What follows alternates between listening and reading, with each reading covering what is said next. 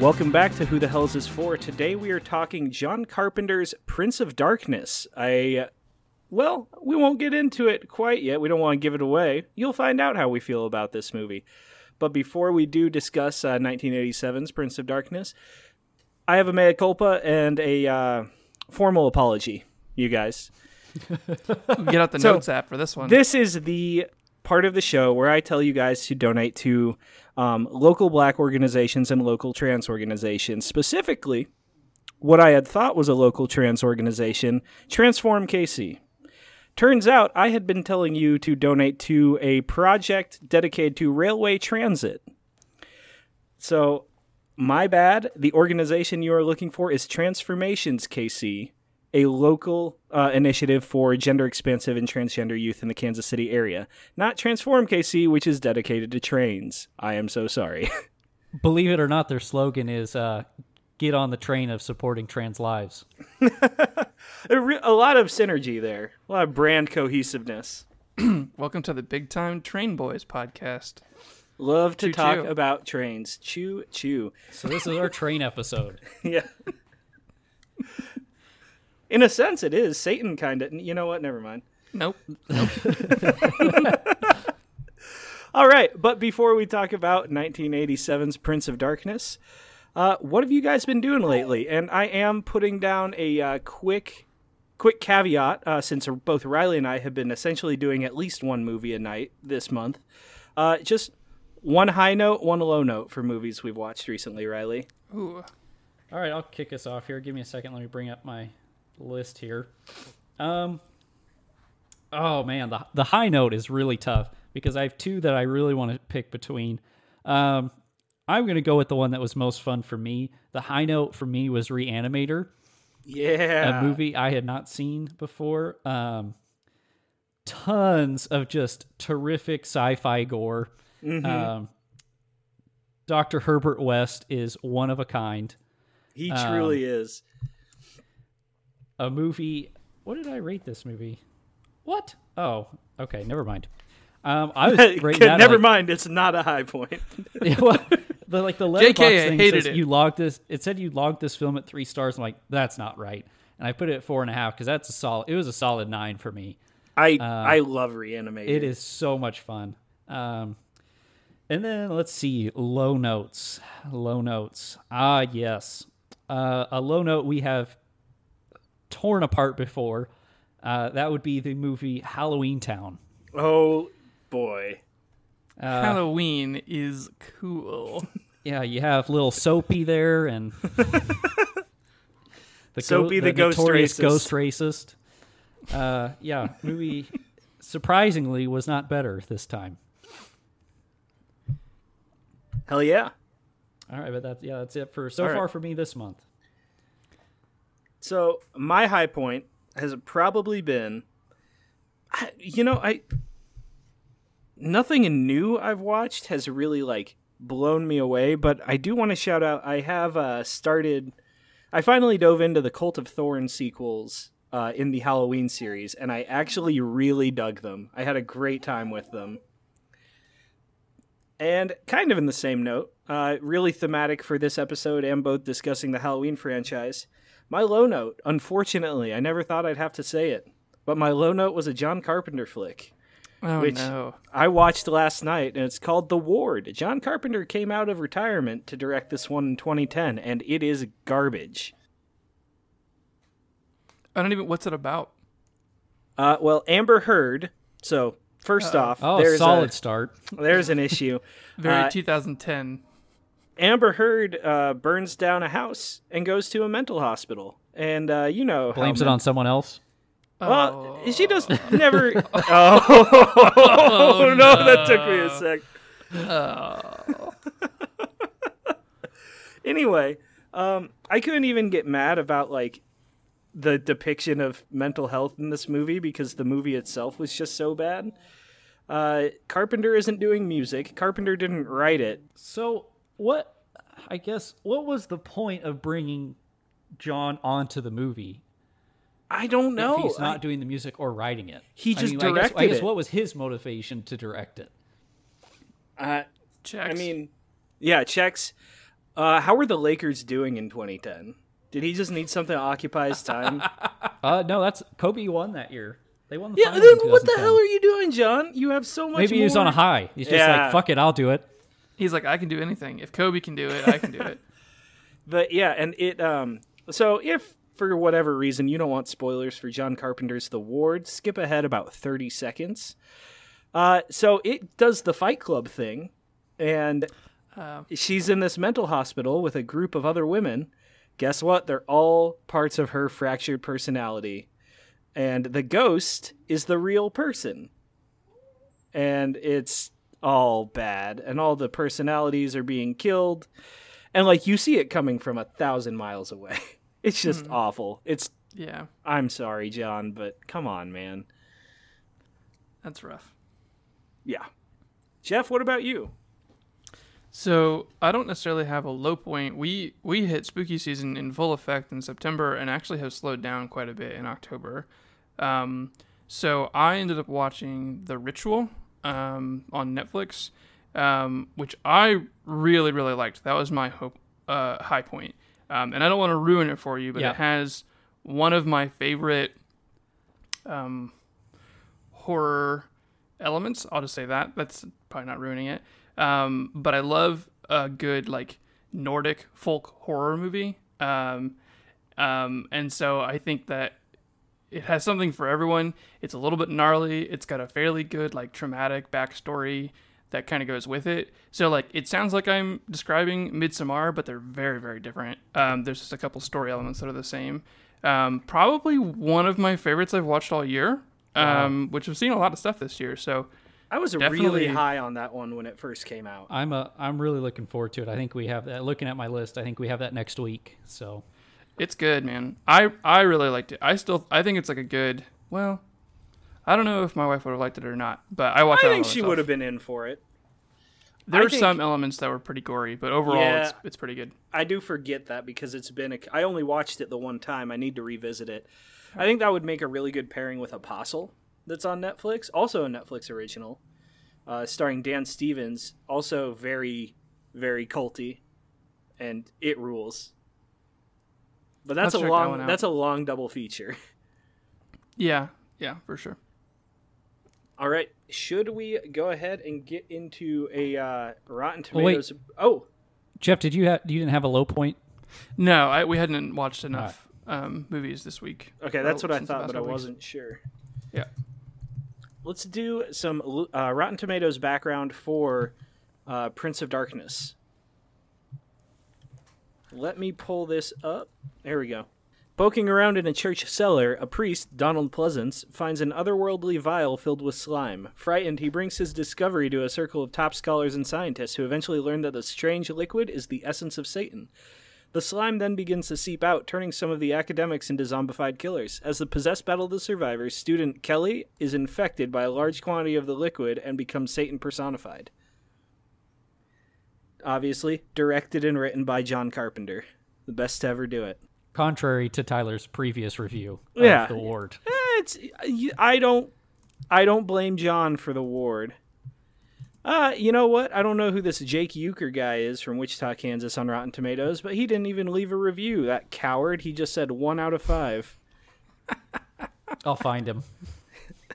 Uh, so some of our rotten reviews. Uh, John Carpenter seems to be hovering between cold-eyed mechanical fear making and horror camp. Another one. It all feels so small and inconsequential. Words that should definitely not apply to a film seemingly about the end of the world. And this one. It's a new and improved liquid Satan. I it will become very apparent that I heartily disagree with all of those uh, other than Liquid Satan because Liquid Satan rules. But yes, he is present. what did you guys like about this movie? Can I share real quick one of my favorite reviews from the Google Play Store for this movie? that's right. I forgot we were going to start doing that. I like this movie. It is good. When I get the chance, I will find it and buy it. That's one of my favorites. one from February 13th. Uh, so she watched this just before Valentine's Day for some reason. one star, silly. Satan is in a goo container. I mean, come on. That's another one. oh, I thought there were more funny ones, but I ran out. Yeah. It's all good. So, why do we disagree with those reviews? What do we like about John Carpenter's Prince of Darkness? Uh, I, I mean, everything. Where do you start? Yeah. Jeff, do you want to start us off somewhere? Uh, I really like Donald Pleasence. Impossible not to. Yeah. Right. He is a um I don't know how to describe his presence in these horror movies. Um he is both way too calm and way too excited for every situation and he just kind of like waffles between the two. But for mm-hmm. some reason it like grounds the movies. You know what I mean? Like he's He- always like like kind of like tensely looking around the corner but like not with his mouth open. He's just like mm, Right. He mm. like yeah, you could tell he's tense, but at the same time, like he gives off a very calming presence in movies. Like if you have him on screen, you're like, okay, things are going to be all right. You Yeah. could I almost say he has a very most- he has a very calming presence. His, his presence is pleasance. I get it. I I think this is his most reserved role. I don't Oh, know how you guys feel about that. At I- least, okay, I'm sure some of his other things, like Duke of New York, like all his like acting high class roles that he's had, I'm sure that he has much more reserved roles there. But as far as like our web of knowledge of Donald Pleasence, this is his most reserved role for sure. Definitely. But it works. It it mm-hmm. really works. I kind of um, just talking about characters in general. I like the balance between him and Victor Wong in this movie.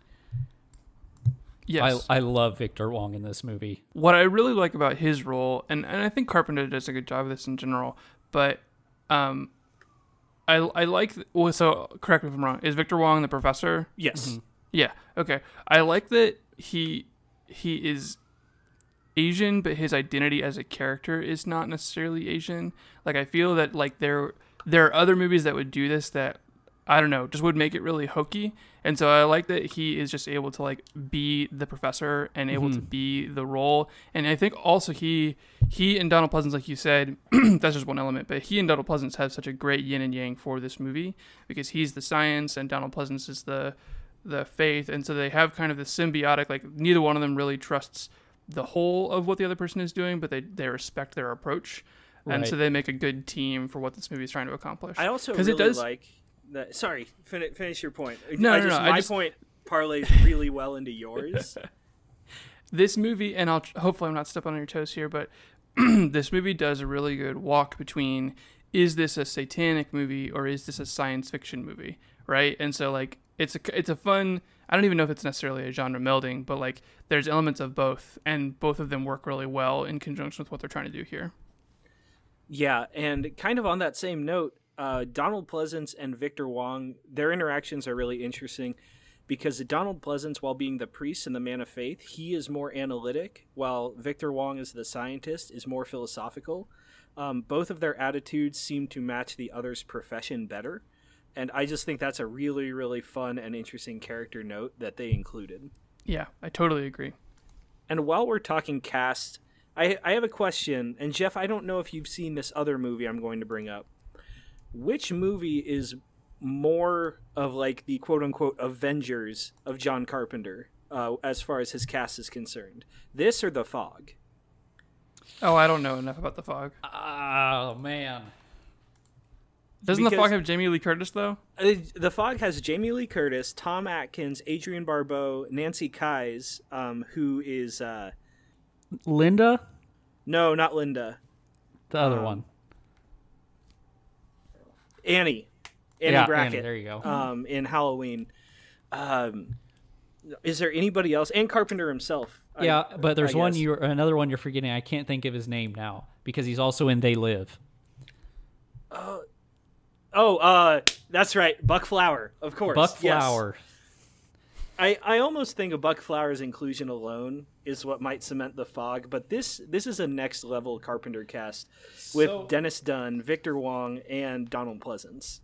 Yeah, so I think what it comes down to in that is it's more of a it's more of your preference because it's two it's two all-star casts um, of Carpenter actors. So it's like you just pick your poison. I mean, I would say Prince of Darkness is mine just because I think Donald Pleasence is the deciding factor for me Yeah, um, along with Victor Wong, um, just because Halloween and I like Big Trouble in Little China so much. Um, and that's something else I wanted to say. Imagine if Kurt Russell had also been in this movie. like, Kurt Russell, avid religion denier in this movie. yeah. Oh man, no! Come on, no! Satan, no! You're telling me there's a thing of goo in there that's just full of Satan? I don't know about that. This uh, this old green tube of goo. You telling me that's old Beelzebub himself? No, sir, I don't think so. Not today. Also, also the fog loses points because Tom Atkins doesn't have a mustache. no in it, so- mustache. We do have Tom Atkins Jr. in this movie, though.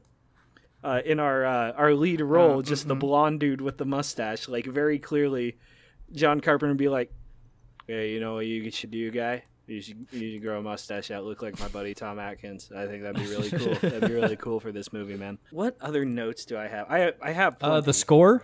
score. uh, Ba-da-da. Ah, ba-da-da. Ah. Subscribe to our Patreon. It's just Tyler doing this for hours. It- what I- Carpenter score is this? I love the score in this movie. It's very like I think it's Carpenter's best out and out like horror score. It has the gothic elements. It uh, brings in these synth sci-fi elements. And That's not saying I think it's better than Halloween or more effective than Halloween, but I think this is your like your Vincent Price type horror movie. I I don't know your your j- typical horror like what you would imagine as a horror soundtrack. This is it.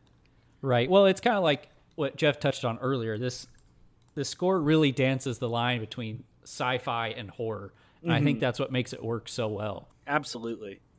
And kind of I I kind of want to go in a different direction, but on the same topic. This movie is my favorite approach to religious horror because it dances on that line of sci-fi and it takes Catholicism, which everyone's familiar with, obviously. Um, but like it, two of us are Catholicism, never heard of it. two of us are like intimately familiar with Catholic teaching. It turns it into a Lovecraft story. This is cosmic horror with just your your Catholic teaching. It's incredible. It's so cool. Satan is a bottle of goo uh, trapped in a church, and uh, which is in L.A. for whatever reason. They decide to move him out there after years in Rome. Um, who knows why? Who cares? Um, I've lost my point, but I uh, I'm a little tuned up. But I really love uh, love where this story goes and just the take it has on uh, on like Catholicism and religious horror. I'd agree with that. Also, the anti god who walked the earth before the earth was created. Yeah. Yeah. Satan's dad being anti God is a very funny direction to go in. It's a dumb name, but it's really good. Like it just works. It's a dumb name, but there's also a name in the Bible that's just Antichrist. So I mean, it's not like it comes from nowhere. Yeah, true. We, by, by the way, we definitely had like a 20 to 30 minute com- text conversation about the Antichrist while we were talking about this movie. Fellas, is it gay to be the Antichrist? You'd be surprised of what you can find out there on the internet. that sounds weird. Uh, I don't think any of our 30 listeners will be offended. That's true. More, I'm just saying we weren't finding videos depicting the Antichrist, there were uh, multiple think pieces stating that the Antichrist would be gay. I frequently Google Antichrist clapping cheeks. Antichrist kicked up. I, can't, I, I can't do it. oh, this is going to be a fun episode to edit. What do you? Uh, do we have anything that we think it could have done better? oh, but I still have other things that I liked Oh. about it. Okay. Um. Anyway, they straight up say Jesus was an alien, which rules and is hilarious and just works with this movie so well.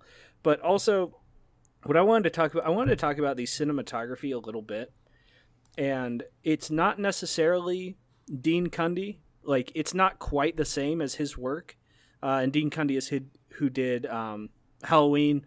He has done uh, a ton of other stuff. He d- has done most of Spielberg's stuff. Uh, Dean Cundey is one of the biggest names in cinematography uh, going back. Uh, probably not as much now, but the uh, the guy who did cinematography cinematography for this movie was uh, Gary Kibbe or Kib, uh, and I feel like he's pretty integral to Carpenter's entire aesthetic because his stuff was like riffing on Cundey's style, but he makes it his own signature with the really weird stuff that uh, Carpenter does. Because let me pull up some of the other movies that uh, Gary Kibbe has done for Carpenter. Uh, he did Prince of Darkness, In the Mouth of Madness, They Live, Escape from L.A., Ghosts of Mars, which uh, we don't need to talk about. Um, what other movies did he do? Yeah, Village of the Damned, Body Bags, The Vampires, and I believe I don't remember if it was him or Cundey that did Big Trouble in Little China. Riley, do you remember that off the top of your head? Uh, I believe it was Cundey. That was Dean Cundey. So, and that's the thing. Like, I feel like Big Trouble in Little China, the visual style in that is so similar to the stuff in here and so much of other Carpenter films, so many other Carpenter films, and that really goes to show what Gary Kibbe did to uh, really cement Carpenter's signature style that we all recognize. Because Cundey established it, but I think Gary like really is who made it Carpenter's signature look. I can agree with that. Which, by the way, the Ward does not have it. The Ward has the uh, person doing cinematography for Doctor Strange into the Multiverse of Madness, uh, which that doesn't have me feeling too great. But the cinematography just looked like a knockoff Conjuring in the Ward, and it just it it hurt. It just He- didn't maybe feel he's like learned. He's learned a lot since then. Yeah, let's hope so. All right, so things that things that we think this movie could have improved on. What do you have for me, Jeff? I feel like you're going to be the one who has the most. Um, I expected Alice Cooper to do more. Um, He wrote a Like- whole song, man. What, What? more do you want? well, just in the movie, He took like off I've- his makeup. Well, it's funny? So this is the first time I've ever seen this movie. This is the first time watch for me, and I had heard Alice Cooper is in it, and I was like, "Oh, Alice Cooper in a John Carpenter movie. That'll be very interesting." And realistically, he doesn't really have much of a role. I mean, he's I mean, he's like the leader of the bums. Yeah, but like, does he even? I'm trying to even remember if he has a big confrontation with anybody in particular. Uh, he stabs a guy. Yeah. That's that's a pretty big confrontation. But there's no like. Some of the biggest confrontation you can have. Some might say stabbing Unspoken people. stabbing. I don't All know. in I the mean, I- eyes. And also, the way that- the dude falls in that stabbing is so cool. Oh yeah. I don't know. I don't want to piss off Carpenter lovers, but there there are times in this movie that um like part of the charm and part of the downfall of of any movie kind of like this is its goofiness. You got a problem Uh, with John Carpenter's goofiness. You got a problem with me, and I suggest you let that one marinate. What I'm saying is like this this movie knows exactly what it is, right? This movie is sort of the goofy 80s it's not schlocky necessarily, but there's just a lot of of these old I don't know how to describe it exactly. It's just a very specific style. And so I think that if that style is not 100% your bag, this movie drags a little bit. Um, I I found myself at times checking out just a little bit. Um, but I mean, I don't think that's necessarily. I don't know. It could be a personal watching thing, but I, I definitely thought there were times that I thought the action was moving slower than it should have. I I think this one is just more of a slow burn than a lot of other Carpenter flicks, because the the payoff is phenomenal. And Yeah. Oh, I think there's enough going throughout the movie to keep you engaged while you wait for that big uh, that big payoff. Which That, also big, that we- big meaty claw coming that through the mirror. big meaty claw. We also didn't talk about something else I think this movie did really well, but this is a dream. I I'm on did two like separate mics right now, but I just uh, it, on playback I completely blew out my audio uh, recording mic for that one. So I This is not a apologize, listeners. This is a recording. One nine nine nine. I love God. that bit so much. I don't know. My list of things I don't like is pretty short. Um, Yeah. I do overall like it pretty well. So I, I do have a couple a couple nits to pick with this movie though. Peckham. Uh, basically, just ignore any discussions on science in this movie. That's fine. Just let them go. I would agree with that. Um, and then, De- how did you guys feel about Dennis Dun's character? Uh, which one was he? Hold on. Uh, Dennis Dun is um is I forget One of the name. students. Oh, oh, Right. oh. Yeah, Walter. Yeah, yeah. I forget his name in Big Trouble in Little China now. Wang. Wang Chi. Yeah. God, Yeah. uh, that shows me that it's time for uh, watch number fifteen. It's been too long. How do I feel about his performance? Yeah, how just do you his character? just the character, not necessarily the performance, because he he performs it well. It's the same performance he gives in Big Trouble in Little China. But what do you think about just how Walter was written? Well, I think anytime you write a character to get stuck in a closet for a third of the movie, I think you've written it poorly. Yeah, Because I, of that all-star cast that we have, I mean, he could have, he could have done a whole lot more, or you know, Yeah. you know, shined a whole lot brighter. my main point is that everything that Carpenter did with Dennis Dun and Wang in Big Trouble in Little China, he kind of undoes here with uh, Walter.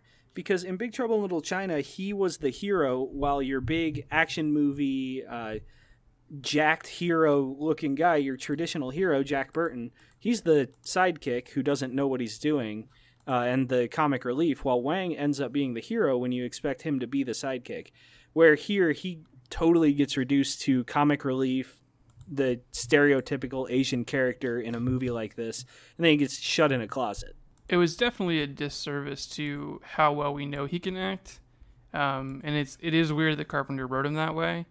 Um, I was expecting him to have more of the mustache guy's role, Mm-hmm. just because he was more well known. But for sure and maybe maybe this was carpenter's attempt to do what he did with uh, wang and dennis dun for the guy with the mustache but it, it just never took off who knows Well, Yeah. yeah, I mean, it, he could John could have written uh, Walter's role with before. You know, he probably wrote it before casting uh, Dennis Dun. Mm-hmm. So, I mean, it could have been one of those things like, "Hey, Dennis, I got a part for you. If you want it, we'd love to have you on. You know, have you in the movie." It could have just been one of those things. that's true that's a good point but overall like it doesn't it doesn't do a huge disservice to the movie it's just it's one of those like few things that kind of takes away from it Just, it just leaves you wanting more. Really, It- I, I wouldn't say it's bad. It's just I you you watch it and go, "I wish I could have seen more from him." Yeah. Uh, so let's go ahead and move into our standout and letdown scenes. And I have my standout ready to go. Uh, I don't know if you guys do. Okay, yeah, fired off. Uh, so mine is going to be the peak of Carter's possession, uh, and Carter is the black scientist. As Carter is walking up the stairs, laughing and crying and singing "Amazing Grace" before jamming a or breaking a chair leg off and jamming it into his neck. That's unbelievable. That's the best possession performance in the movie, and just that's where this movie really actually gets creepy. And Carpenter flexes his horror muscles because really, I, a lot of this, if you're a fairly seasoned horror watcher, which I feel like if you reach the point that you're watching the Prince of Darkness uh, level or the Prince of Darkness tier John Carpenter movies, um, because th- that's not the movie everyone knows him for. If you've found those sort of other deeper Carpenter cuts, feel like you're going to be pretty seasoned and there's not a lot in here that can creep you out. But that scene with Carter really, really works. For sure. Um, standout scene. Oh, this is tough. Um, hmm, Jeff, go ahead. I mean, I really liked when they bring like the cylinder to Kelly, um, and basically have Satan like come into her and like her whole like insides basically turn out, and she's just like the dripping like the. I thought that was like a good, gross, gruesome Oh yeah, Carpenter effect. Um, that I think is if you see this movie talked about like on Twitter is like the thing that's like always like retweeted is that like gross image of her like reaching out. So I think it's very like Yeah. specific, you know. yeah. I think I think mine's similar. I think it's gonna be when she's pulling the whatever Big Daddy Anti-God. Devil. Um, through Big the time mirror. Devil Dead. Yeah, and Donald Pleasence like hacks off her arm and she piccolos it and grows it back. yeah, I mean, but that's it's just you know you get to your payoff there, and it and it's such a good payoff. That the end of the world is on the brink, and they end up saving the day, But they don't. or do they? Or do they? They certainly The- do not. The end. Uh, kind of an honorable mention, and on that note, I do just a single shot that's so haunting and much more artful than probably anything else in this movie. Like a true like A24 style horror shot. Um, that shot of Catherine after she goes through the mirror to the other side, and it's Oh, just yeah, like being, like, floating dragged there in the and- darkness. Yeah, Mhm. really just haunting shot, and it's so weird that it's p- just tossed into this movie, which I love and is very good, but that's not the style of movie that this is. Yeah, definitely agree. All right, uh, letdown scenes. Mm, I think I. it's have one. hard. It's hard. I think we kind of touched on it earlier, but I think I'm just gonna kind of go with uh, Dennis Dun being trapped in the closet. I was Um, leaning that way as well. Yeah. It wasn't quite as long as R. Kelly's version, but it felt pretty long. It's still up there. Yeah. Um, like I feel like we got like a few too many shots of them chipping away at the wall. I mean, that's just for accuracy's sake. You know how long it get, takes to get through a It wall. would just appear like a chunk of metal on a board. a desk leg just hacking away at it. It speaks to the movie's realism. That's true. This is But no, this is actually a work of nonfiction. It's a documentary. Yeah. The world ended in 1999. This is all a recording. This is not a dream. All right, so I'm I'm going to agree with you, Riley, and then also I'm going to toss in the early scenes um, between Catherine and Tom Atkins Jr. when they're kind of just like establishing their relationship, and Tom Atkins Jr. is just being incredibly sexist. Just gonna go ahead and call him Atkins diet. Yeah, Atkins diet, not to be confused with the actual Tom Atkins diet, which is just pounding whiskey. Alcohol and sex, the Tom Atkins diet. Oh, oh, to be a lost episode of this podcast. If only people could hear our Halloween 3 episode. And Jeff, what about you? I think it's got to be the same thing. Um, that's a that's an example of when I was talking about scenes scenes that took too long, or like why this movie felt in spaces, like it was just too slow. Like that would be a great example of a scene that just took a really long time. Yeah. And like I like I like all the different positions and how they all basically are spitting in each other's mouth. You know, You like all the different positions? Hell yeah. R.I.P. My favorite activity pre-COVID. Um, Different positions, spitting in mouths, a gay antichrist. Just a blast in my This boys movie's with got it all. particles. can't do anything these days. Um, no, I mean, I think I I feel like I was gonna bring that up in a part that I liked, but I like that all of the possessions are basically like putting the liquid, you know, into different people. Um, there's a character, um, Ann Yen, uh, plays I think Lisa, who is just rocking the most '80s fit of all time. Oh, Like, yeah. the giant suit jacket with the rolled up sleeves. Um, The Don and so Johnson. yeah, so I just I respect this movie's like, you know, time capsule. Was she the, the one translating the scripture? Yes. So it's just going to town on the computer. Yeah, you will not be saved by your god plutonium. Yeah. Which what a line! Like just that shot of the computer just scrolling through that, and then the it's the "I am alive" or is it "I live"? I don't remember which which phrasing they use for it. I don't remember. But I love everything with the computer in here. Let's go ahead and move into our Domhnall Gleeson for this movie, though. Who do you guys want more of? I mean, I think it's kind of the same thing. I wanted more Dennis Dun. I Yeah. think. I think that's the Um, recurring theme. I so I'm was- going to agree with that, but I'm also going to throw in Carter, just because he- Mm. Carter is the best performance in this movie. Yeah, I think it, I think it would have been cool to make him more of a prominent possessed person. Like Mm-hmm. he's like a looming threat the whole time. Because after he he he's so imposing with just how creepy he is and unsettling. But after he does his bit on the stairs, he just sits there and laughs in the mirror the whole time, which also like in its own right is very creepy, but it also kind of sidelines him for the rest of the movie. Right. Okay. So All right. So before we get into ratings, we are going to talk about should we go ahead and pull up a list and that we all have to Let's- use? yeah, that sounds like a plan. All right. We are going to be drafting our favorite three, or we're just each going to be drafting three possession movies off of a. We're going to do Screen Rant's 10 best possession movies. And that image does not give me hope unless it's one of uh one of the mainline movies and not the spin-off. But here we go. Let's go ahead and pull up our random number generator. You guys give me one between uh 1 and 20. Seven. Thirteen. And I'm going to go 4. Generate? It was 4. So it's Fuck going you. to be me Jeff Riley. I I it's I I can't uh I don't control it, man. You kind of do, but that's okay. Chaos Magic. So, Wait, is this is this really ranking them? uh, it's Screen Rant, and I just wanted to go off of a list that we have to work with.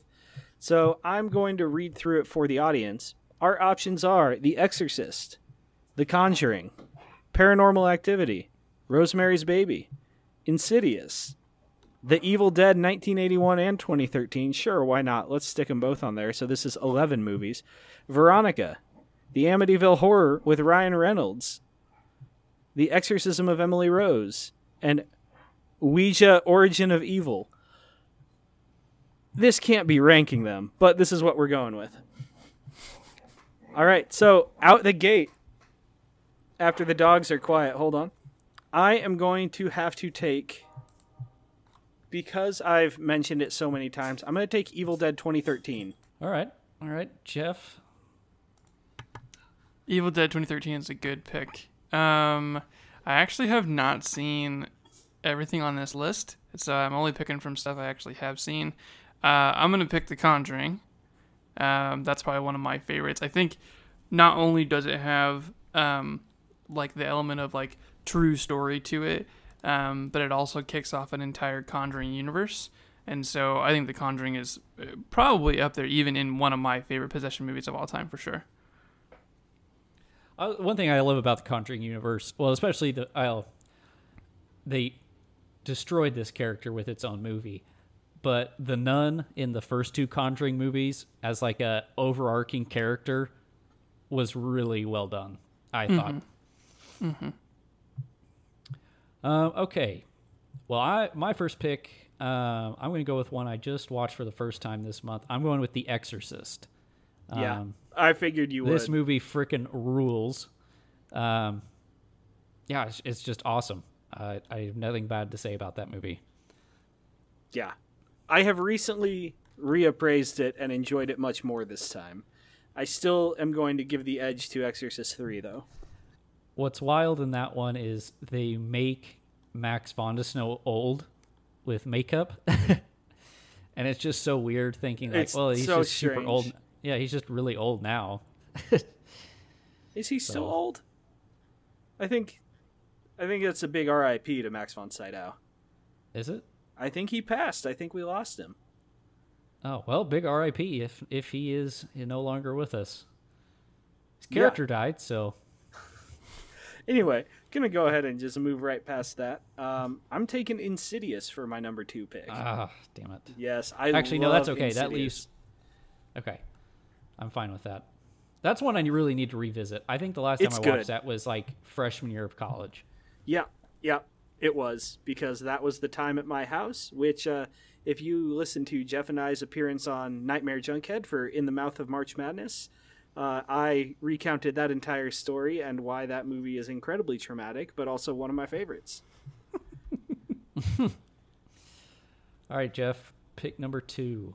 I'm gonna go with uh, Paranormal Activity, um, only because Paranormal Activity was 2007, so I would have been 16 or 17, and I thought it was real. I thought it was real found footage because I had not really experienced like Blair Witch Project, so this was my first found footage movie, and thought it was real and was freaked the fuck out. Um, so I have a very, ex- I you know, very I still experience. stand by that the third one is the scariest one I've seen. I think I've only seen one and two. I don't think I've actually seen three. I'll have to check it out. Three is I'm a pretty damn scary. Yeah, uh, That was the one Tyler and I screamed in the theater. yes, that's the exact one I'm thinking of. Oh my god, three is scary as hell. I'll have to check it out. I'm a the huge end of fan. three is just gnarly. Not gnarly, but it it's so It just it just goes it, the for speed it. picks uh, the, the rate of speed it picks up at towards the end is just bonkers. yeah. I need to rewatch that one because I Are haven't revisited it since we did that. Are they tied together? Yes. Yes. I believe Okay. so. Okay. I have to visit the timeline, but um okay. Well, I'm glad this made it because I actually enjoy this movie more than the sequel, which is maybe not the most popular take. Um, I'm going with 1981 Evil Dead. Yeah. Um, I love, love, love the original.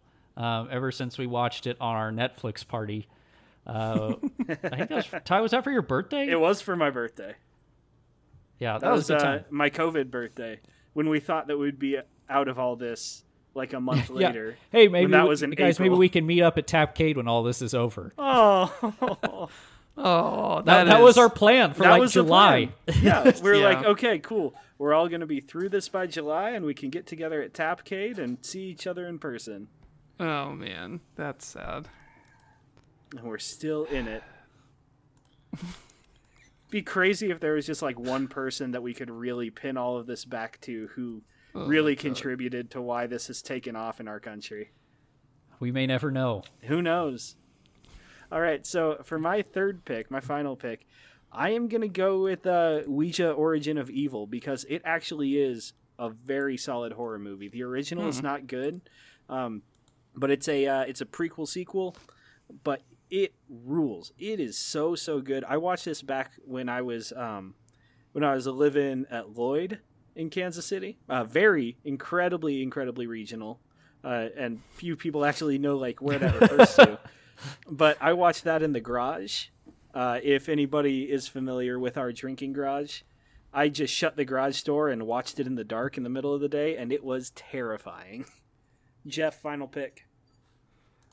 I'm. I thought I picked three already.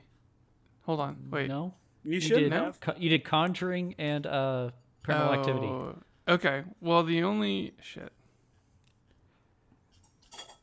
Um, I'll pick Rosemary's Baby. Ah, damn it. Yeah. Um, it says it in this list, but it actually is a really good part, which is the fact that you never actually see the baby. Um, which I always thought was really interesting. You're just seeing Mia Farrow's reaction to it all the time. Uh, which I promise I did not just steal that from the list, but it's very true about that movie. I mean, that's that's the whole thing with it. Yeah, yeah. Okay, so what do I have left? I have to pick between Veronica and the, The Amityville Exorcism Horror? of Emily Rose. Oh, Oh. and Amityville Horror. Wait. Oh no, you already picked that. Yeah, because Yeah, yeah, Evil yeah, Dead yeah. was two movies. That's right. Yeah. Oh boy, um, I haven't seen any of them. Um, I'm gonna pick Exorcism, Exorcism of Emily Rose because I feel like I've heard a lot about this movie. I couldn't tell you if it's been good or bad, but of those three, I feel like I've heard the most about the Exorcism of Emily Rose. A quick note in the list says The Exorcism of Emily Rose plays the science versus religion card harder than any possession movie, and I will challenge you on that. Yeah, please Rant. please run this episode back, and you will find out that they are wrong. So everyone else being wrong on this movie and us being right, let's go ahead and give our rating for John Carpenter's The Prince of Darkness, or just Prince of Darkness. I'm not sure. Jeff, you go start us out. I am a six and a half. Whoa there, friend. We'll go uh, next. Uh, next highest score. I'm this one's sitting right at an eight for me. Oh And man. It always so it floats between an eight and a nine, and it almost always depends on if I've watched this or In the Mouth of Madness more recently. Those two just always kind of switch for me. Gotcha. Um, I'm gonna go. I'm going with nine. Yeah. Um, I I stand this movie very hard. Um, I couldn't put it at a ten because I have Carpenter's other like, you know, bangers at a ten, like Halloween, The Thing, Big Trouble in Little China. It's not quite on that level, but I love everything about this movie. I could mm-hmm. watch it. Fifty. I, this this would be like my hocus pocus of October. I think that's a great way to describe it. It is it's one of Carpenter's better movies, but just like just misses out on being the Halloween, the thing, the Big Trouble in Little China type movie. But still, if you haven't watched this one, give it a watch. It's absolutely worth your time and it is perfect for this time of year. Anyway, that's all we've got. This has been another episode of Who the Hell's This For? Thank you guys for listening and keep enjoying your spooky season.